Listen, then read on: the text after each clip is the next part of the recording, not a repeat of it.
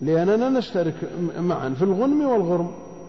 نعم. ولذلك يقول كنا نكري الأرض على أن لنا هذه ولهم هذه، جزء معلوم من الأرض لا نسبة معينة من النتاج، وربما أخرجت هذه ولم تخرج هذه، إذا أخرجت هذه تضرر واحد وإذا أخرجت هذه تضرر الثاني، فنهانا عن ذلك. فأما الذهب والورق فلم ينال. الذهب والورق يعني بالأجرة، وتلك والله هذه مساحتها كيلومتر مربع، ازرعها لي وأعطيك كل سنة 100,000، ما في ما يمنع. بالذهب والورق ما في ما يمنع. نعم. فأما الذهب والورق فلم ينهنا. ولمسلم عن حنظلة بن قيس قال سألت رافع بن خديج عن كراء الأرض بالذهب والورق فقال لا بأس به، إنما كان الناس يؤاجرون على عهد رسول الله صلى الله عليه وسلم بما على الماديانات وأقبال الجداول. والماديانات النهر الكبار وأقبال الجداول النهر الصغير.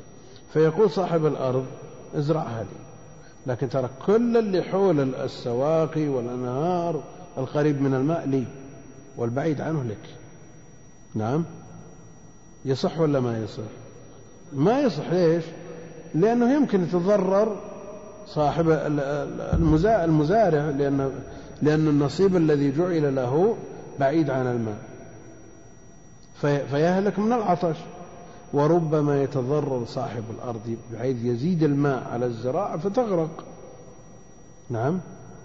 لأن الزيادة والنقص على حد سواء، إذا زاد الماء على الزرع يتضرر، إذا نقص عنه يتضرر. فيقول وأشياء من الزرع فيهلك هذا ويسلم هذا ويسلم هذا ويهلك هذا. نعم. ولم يكن للناس كراء إلا هذا، فلذلك زجر عنه النبي عليه الصلاة والسلام. فأما شيء معلوم مضمون فلا بأس به. معلوم النسبة لا معلوم الجهة. الآن فرق ظاهر ولا مو ظاهر؟ فرق ظاهر، لأنهم في علم النسبة فقط يشتركون في الغنم والغرم، وفي علم الجهة يتضرر واحد دون الثاني. نعم. الماديانات النهر الكبار. الكبر الكبر الكبر والصغر نسبي، ما له معنى هذا مثل النيل والفرات. نعم. المقصود أنه ما جرى ماء كبير بالنسبة لغيره. نعم. المهم أنه أمور نسبية. نعم. وعن جابر بن عبد الله رضي الله تعالى عنهما قال قضى النبي صلى الله عليه وسلم بالعمرة لمن وهبت له، وفي لفظ من أعمر عمرا فهي له ولعقبه، فإنها للذي أعطيها لا ترجع إلى الذي أعطاها، لأنه عطاء وقعت فيه المواريث. وقال جابر إنما العمرة التي أجازها رسول الله صلى الله عليه وسلم أن يقول هي لك ولعقبك، فأما إذا قال هي لك ما عشت فإنها ترجع إلى صاحبها. وفي رواية لمسلم أمسكوا عليكم أموالكم ولا تفسدوها، فإنه من أعمر عمرا فهي للذي أعمرها حيا وميتا ولعقبه.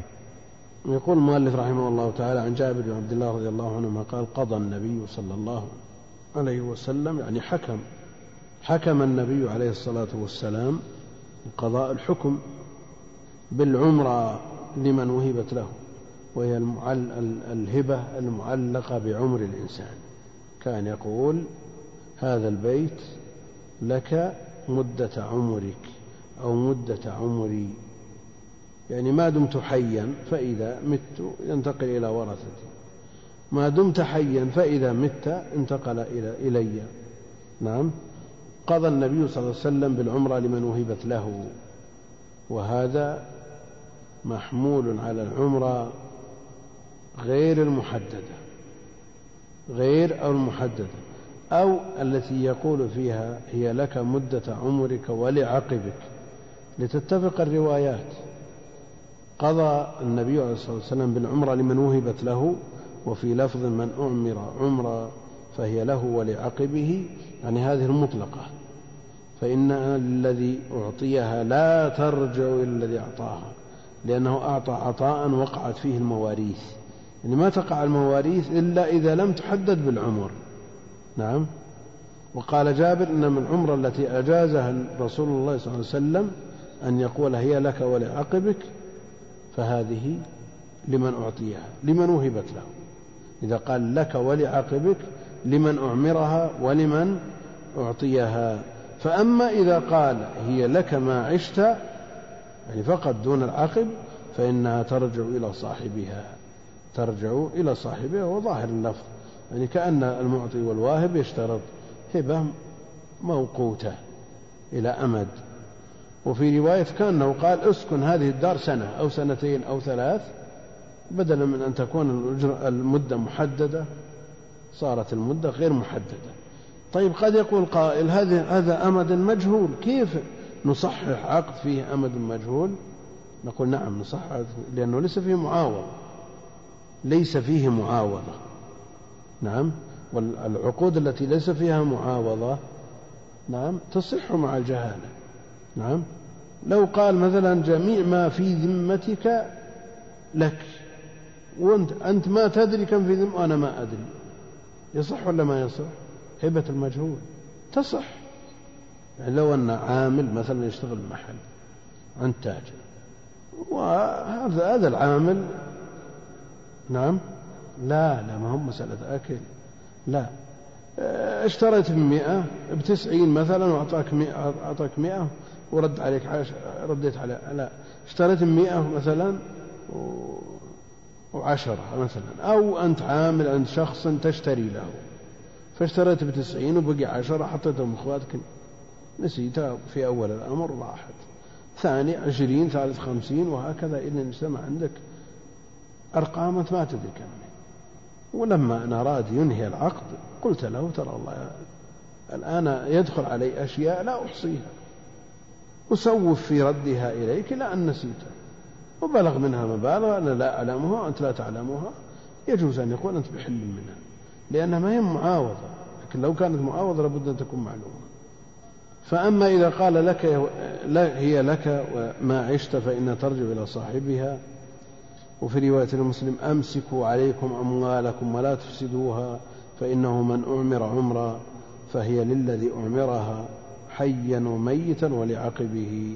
هذا إذا لم تحدد بعمر الموهوب المعطى.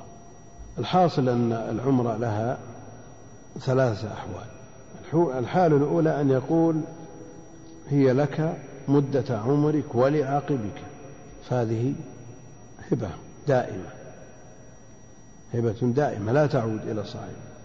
الحالة الثانية أن يقول هي لك مدة عمرك فقط وهذه ترجع بعد وفاته إلى صاحبها الأول تكون غايتها أن عارية موقوتة. إذا قال هي لك ولم يقل مدة عمرك ولم يقل ولعقبك هذه هبة مطلقة ولا تعود. نعم. وعن أبي هريرة رضي الله تعالى عنه أن رسول الله صلى الله عليه وسلم قال لا يمنعن جار جاره أن يغرز خشبة في جداره. ثم يقول أبو هريرة رضي الله تعالى عنه ما لي أراكم عنها معرضين والله لأضربن بها بين أكتافكم. يقول المؤلف رحمه الله تعالى وعن أبي هريرة رضي الله تعالى عنه أن رسول الله صلى الله عليه وسلم قال لا يمنعن جار جاره أن يغرز خشبة في جداره بالإفراد أو خشبه في جداره على الجمع. لا يمنعن لا ناهية والفعل مؤكد إذن المنع منهي عنه وهل هو حرام أو مكروه مقتضى النهي التحريم أن يغرز خشبة في جداره. ثم يقول أبو هريرة ما لي أراكم عنها معرضين. الجار يحتاج إلى أن يضع الخشب على جدار جاره وإلا فيلزمه أن يقيم جدار آخر بجواره. وهذه الأمور مما يجب أن تسود بين المسلمين ولا يحصل فيها مشاحنة ولا مشاحنة. فهذه الأمور من الآداب الإسلامية التي جاء بها الشرع فلا يجوز لصاحب الجدار أن يمنع لكن إذا كان الجدار لا يحتمل مثلا يتضرر، الجدار ما يحتمل، عليه خشب البيت نفسه، وإذا أضيف إليه خشب أخرى سقط مثلا، فالمسألة لا ضرر ولا ضرار. سمعنا هذا أن تلاحظ مصلحة الجار ولا تلاحظ مصلحة صاحب الأصل، لا بد أن تلاحظ مصلحة الطرفين. المقصود أنه إذا لم يتضرر به. وقل مثل هذا إذا بنى الجار صاحب البيت بنى قبل جاره وأقام جدار، هل يلزم جاره بجدار آخر؟ هو ما يحتاج إلى خشب الآن، سور سبق زيد من الناس وبنى بيته في أرض فضاء وعليها 4 أسوار، وجاء الجيران الثلاثة وعمر، نقول كل جار يقيم جدار بجدار، يقول لا تستعمل جداري لها. هذا ما يجب أن يسود بين المسلمين من المودة والمؤاخاة وعدم المشاحنة والمشاحنة، لكن يبين أن الجدار لفلان. نعم، يبين أن الجدار، اتفقون على أن الجدار لفلان وفي أرض فلان وأقامه فلان. نعم، هذه لا شك أنها مع عدم الاحتياج إليها لا تنبغي أن توجد بين المسلمين. يعني مثل شخص جاء يستظل بجدارك أو يستصبح بنارك أو يستدفئ بها، تقول قم ما عليك ضرر بأي وجه من الوجوه. نعم، لا ما يصلح. ثم يقول أبو هريرة ما لي أراكم عنها معرضين، يعني عن هذه السنة، ما لي أراكم عنها معرضين والله لأضربن بها بين أكتافكم، في رواية ابن نون أكنافكم، لأنه كان أمير في وقته، أمير على المدينة فعنده سلطة، لأضربن بها يعني الخشبة بين أكتافكم، أو السنة التي أحملها عن النبي عليه الصلاة والسلام وأحملكم مسؤوليتها وتبعتها. نعم. عن عائشة رضي الله تعالى عنها أن رسول الله صلى الله عليه وسلم قال من ظلم من الأرض قيد شبر طوقه من 7 أراضين. نعم. يقول المؤلف رحمه الله تعالى عن عائشة رضي الله عنها أن رسول الله صلى الله عليه وسلم قال من ظلم من الأرض قيد شبر. الظلم وضع الشيء في غير موضعه ويتفاوت من الشيء اليسير إلى أن يصل إلى حد الشرك الأكبر. الذين آمنوا ولم يلبسوا إيمانهم بظلم أولئك لهم الأمن وهم مهتدون. وأعظم الظلم الشرك الأكبر، إن الشرك لظلم عظيم. وما دونه من ظلم النفس وظلم الغير وهو متفاوت. المقصود أن الظلم محرم، يا عبادي إني حرمت الظلم على نفسي وجعلته بينكم محرما فلا تظالموا. والمظالم شأنها عظيم بحيث لا بد فيها من الاستيفاء، هذه حقوق العباد. ولذا جاء الترهيب من ظلم الشيء اليسير من الأرض، من ظلم من الأرض قيد شبر، قدر شبر، قدر شبر فقط، فكيف بمن يظلم ويغتصب وينتهب المساحات الكبيرة من الأراضين اللي بعضها حر وبعضها مملوك وبعضها موات وبعضها محيا، فكيف بهذا؟ نسأل الله السلامة والعافية.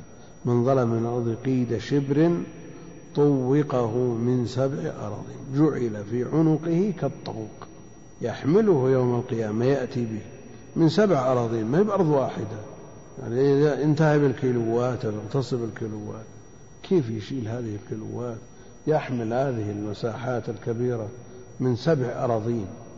هي بأرض واحدة، يعني أرض واحدة لا يتصور حمله، لو اجتمعت عليها الناس كلهم ما حملوه، فكيف ب7 أراضين؟ وهذا من النصوص الصريحة في كون الأراضين 7 كالسماوات، من خلق 7 سماوات ومن الأرض مثلهن، لكن هذا ليس بصريح إنها 7، ليس بصريح، يعني مثلها في الطول في العرض في الحجم في السمك. نعم، الله أعلم، لكن كونها 7 في العدد احتمال. والحديث صريح في أن الأراضين 7 كالسماوات. وجاء فيها أيضا حديث لو أن السماوات 7 وعامرهن غيري والأراضين 7 في كفة ولا إله إلا الله في كفة مالت بهن لا إله إلا الله. فالأدلة تدل على أن الأراضين سبع كالسماوات. كيف؟ ما يلزم. لا ما يلزم. المهم ما يلزم يكون سبع. كيف؟ لا له بوجه من وجوه الشبه. الله أعلم. الله أعلم بوجه من وجوه الشبه. الله أعلم. يعني ليس بصريح. نعم ظاهر يغلب على الظن، أما كونه صريح لا.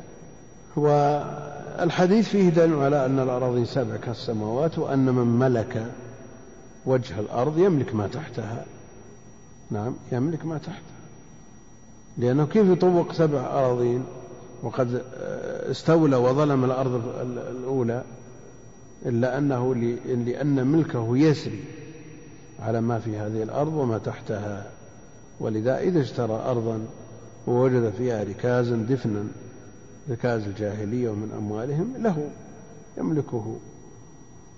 ومما يذكر أن شخصا اشترى أرضا فوجد فيها، أراد حرثها وحفر فيها بئرا فوجد فيها كنز، ركاز، فذهب إلى البائع قال وجدت فيها كذا وأنا ما اشتريت منك إلا الأرض. والثاني قال لهم بعتك الأرض بما فيها. انتهوا؟ ما انتهوا، تخاصموا عند القاضي، ما انتهوا، كل واحد يقول هذا لك وهذا يقول لا ليس لي. نعم أخيرا توصل القاضي إلى أن هل لك من ابن؟ قال نعم. وهل لك من بنت؟ قال نعم. قال زوجوا الاثنين وأنفقوا عليهم من هذا الكنز.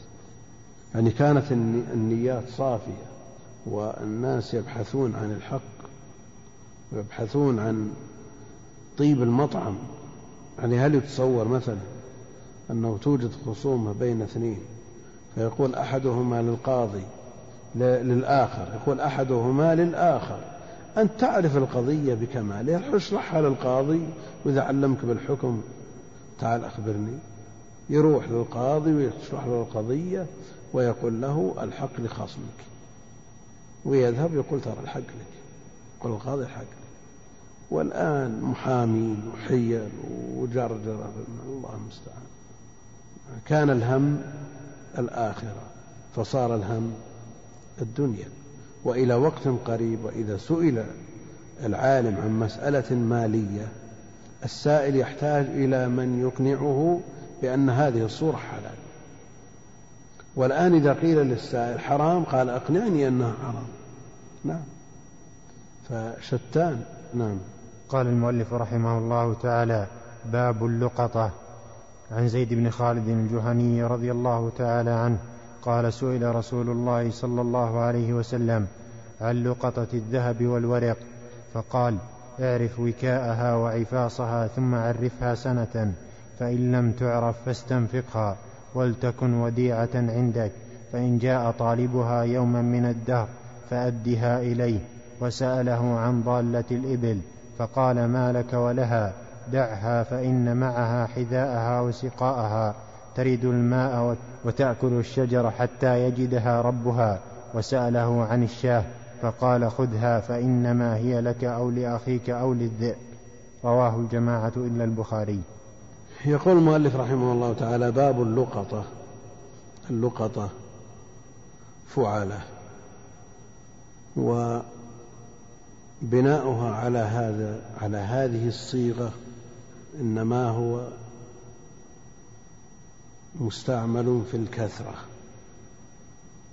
في الكثرة كما تقول هزأ، همزة، لمزة، ضحكة، ضحك، همزة، لمزة، يعني يكسر الهمز واللمز. هزأ يكسر الاستهزاء، ضحك يكسر الضحك، رحلة يكسر الرحلة، بخلاف الرحلة هي المرحول إليه، مثل الضحكة المضحوك عليه. هذه الصيغة استعملت على غير أصلها، استعملت فيما يلتقط، في المال الضائع من ربه، من صاحبه، على غير القياس، وما يلتقط مما يضيع عن ربه من الأموال. يقول: عن زيد بن خالد الجهني رضي الله تعالى عنه قال: سئل رسول الله صلى الله عليه وسلم في بعض الروايات سألت رسول الله صلى الله عليه وسلم عن لقطة الذهب والورق، يعني عن الإنسان يجد مالا ضائعا من صاحبه من الذهب، من الدنانير، من الورق، من الدراهم، وفي حكمها العروض. وجدت قلم، وجدت كتاب، وجدت ما يمكن التقاطه. فقال اعرف وكاءها وعفاصها. الوكاء الحبل الذي تربط به، يربط به الوعاء الذي هو العفاص. فالعفاص هو عبارة عن الوعاء الذي يكون فيه هذا المال الملتقط، والوكاء هو الحبل الذي يربط به فم الوعاء. اعرف وكاءها وعفاصها ثم عرفها سنة. في رواية أشهد عليها. لماذا يشهد عليها؟ نعم، لئلا تضيع بين أمواله. هو يعرف عفاصها ووكاءها لئلا تختلط بماله فتضيع، ويشهد عليها لئلا ينساها أو يموت فتضم إلى أمواله قبل تمام السنة.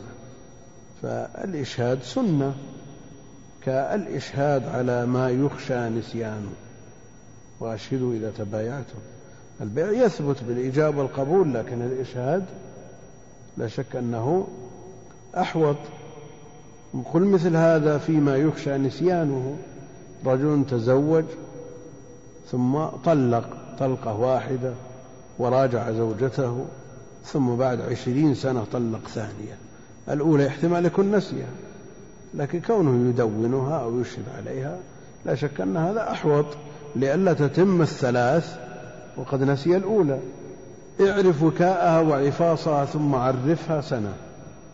عرفها بأن تقول من ضاع له كذا، من ضاع له الذهب، من ضاع له الدنانير، من ضاع له الورق، من ضاع له القلم، من ضاعت له الساعة، من ضاع له إلى آخره.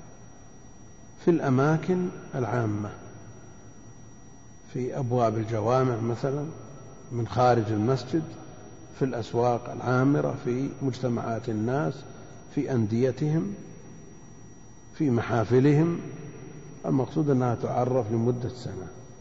فإن لم تعرف، ما جاء أحد يطلبها ولا عرفت، فاستنفقها. فاستنفقها يعني أنفقها على نفسك بنية إرجاعها إلى صاحبها لو جاء يوما من الدهر، بنية إرجاعها. فاستنفقها ولتكن وديعة عندك. لتكن، كيف تكون وديعة وإن استنفقتها؟ بدلها يكون وديعة. وجدت قلم، عرفته سنة، ثم عرضته على أهل الصنف. كم قيمة هذا القلم؟ قالوا 100 ريال مثلا، أو كتاب، أو أدنى شيء، أي عرض من عروض التجارة. يقوم ثم ينفق، ويكون بدله قيمته وديعة عندك، وديعة عندك. مقتضى الوديعة والأمانة أنها لا تضمن. أنت قررت 100 ريال قيمة هذا القلم، بحيث لو جاء صاحبه أعطيتها إياه. مقتضى كونها وديعة أنه لو تلفت هذه 100، نعم، أنك لا تضمنه. لكن هل أنت إذا قومت القلم 100 تأخذ 100 وتفردها في مكان تقول هذه قيمة قلم لقيته متى جرى؟ ما تسوين هكذا. إذن أنت تصرفت في اللقطة التي في الأصل وديعة عندك حتى يأتي صاحبها، وفي قيمتها الذي هو بدل عنها، نعم، فأنت ضامن من هذه الحيثية، وإن كان أصلها حكم الوديعة. ولتكن وديعة عندك، فإن جاء طالبها يوم من الدهر فأدها إليه.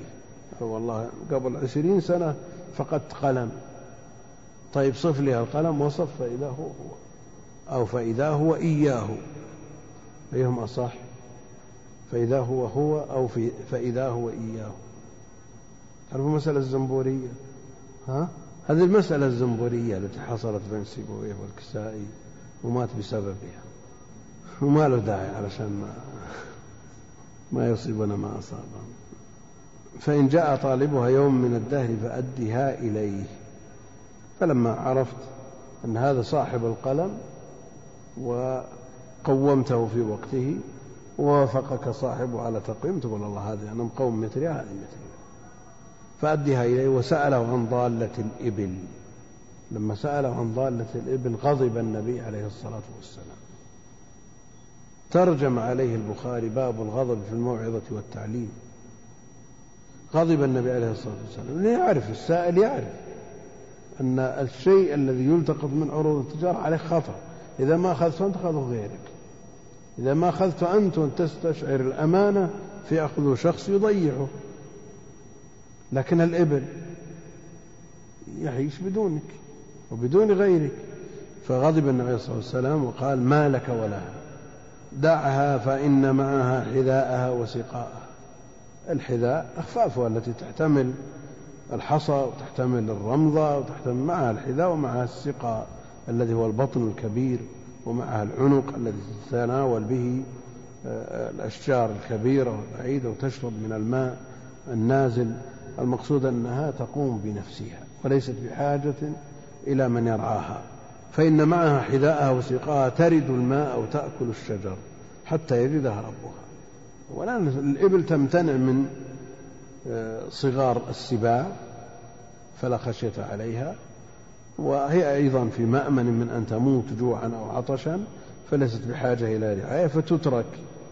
أن يكون إنسان معه سيارة وجد بعير ضائع ما عنده أحد، يلبق بالسيارة ويشيل ودخله إلى البلد، متى بيلقاه صاحبه؟ لكن لو تركه في البر وجده صاحبه وهو ما عليه خطر. وسأله عن الشاة، عن ضالة الغنم، عن ضالة الغنم، فقال: خذها فإنما هي لك أو لأخيك أو للذئب. ما أخذتها أنت جاء ثاني يأخذها. هي لا تقوم بنفسها ولا تحمي نفسها من صغار السباع، لا الذئاب ولا دون الذئاب، فهي لا تحمي نفسها وفي خطر من الموت وخطر من أن يأخذها شخص آخر، فأنت أحق بها من غيرك، فإنما هي لك أو لأخيك أو للذئب. وليس معنى هذا أن الناس يتساهلون، كل من استطرف شيئا استولى عليه، لا، هذا ليس بهذا ترخيص إلى أن يتساهل الناس في هذا الباب. كل من وجد شاة أو عنز طلعت من بيت أهلها أخذها، أو بحاجة في رحلة أو نزهة ووجد شاة وصاحبها قريب منها، لا يبرر نفسه مثل هذا. المقصود أنها ضالة ويخشى عليها، فإذا غلب على الظن أنها تتلف وتهلك فهو أولى بها من غيره، وإذا غلب على ظنه أنها في مأمن من أن تتلف وتهلك أو يأكلها ذئب ويأخذها غيره فأنت أحق بها.